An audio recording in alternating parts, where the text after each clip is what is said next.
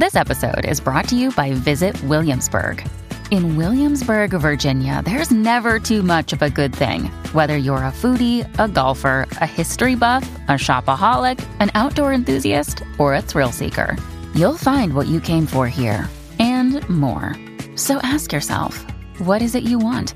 Discover Williamsburg and plan your trip at visitwilliamsburg.com. Mom deserves the best, and there's no better place to shop for Mother's Day than Whole Foods Market. They're your destination for unbeatable savings, from premium gifts to show-stopping flowers and irresistible desserts. Start by saving 33% with Prime on all body care and candles. Then get a 15-stem bunch of tulips for just $9.99 each with Prime. Round out Mom's menu with festive rosé, irresistible berry chantilly cake, and more special treats. Come celebrate Mother's Day at Whole Foods Market.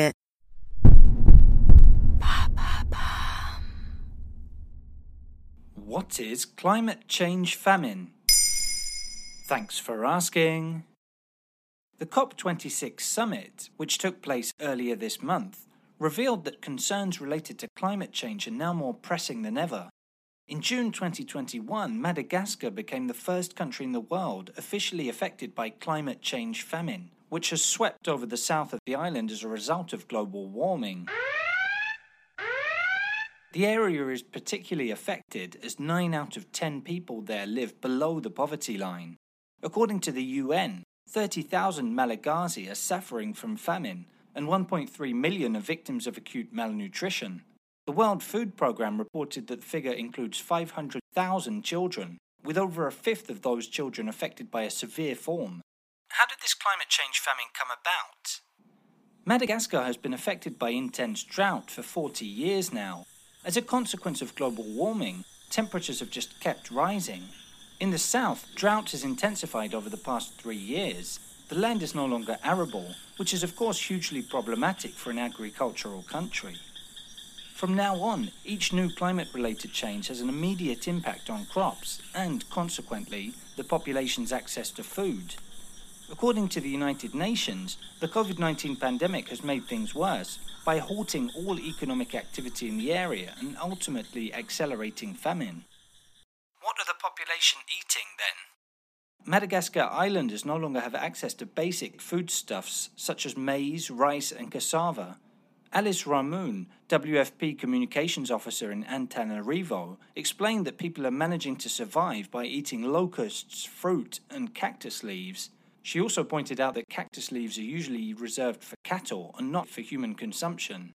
Even more worrisome is the fact that cacti themselves are dying from drought too. In Madagascar, women and children are the most vulnerable groups faced with famine. Amnesty International reported that local children can no longer go to school, and child sexual abuse is on the rise.